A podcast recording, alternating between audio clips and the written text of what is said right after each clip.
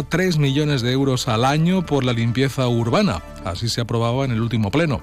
El contrato que el consistorio tiene con la empresa Fobasa se ha incrementado en 200.000 euros respecto hace un par de años.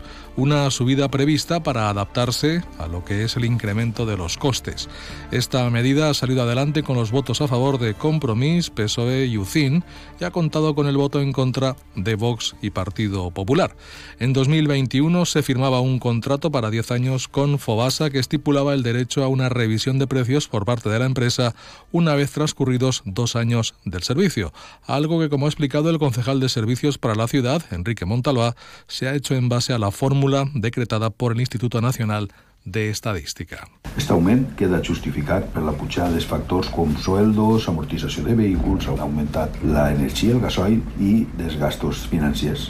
Tots aquests augments venen replegats pel Institut Nacional d'Indústria, l'INE, i que s'expliquen a través d'una fórmula establida, ja que després de dos anys en els que esta contrata no ha tingut ningún tipus d'augment. Desde Vox, Francisco Monteagudo califica este, incremento, este incremento de auténtica barbaridad.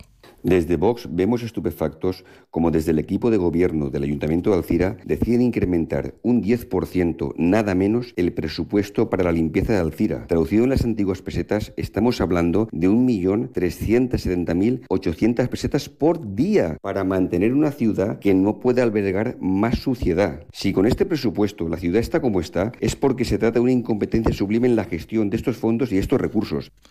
Mientras tanto, desde el Partido Popular confían en que al menos la ciudad esté más limpia de lo que está actualmente con este incremento y que se haga cumplir el contrato a la empresa. El Ayuntamiento de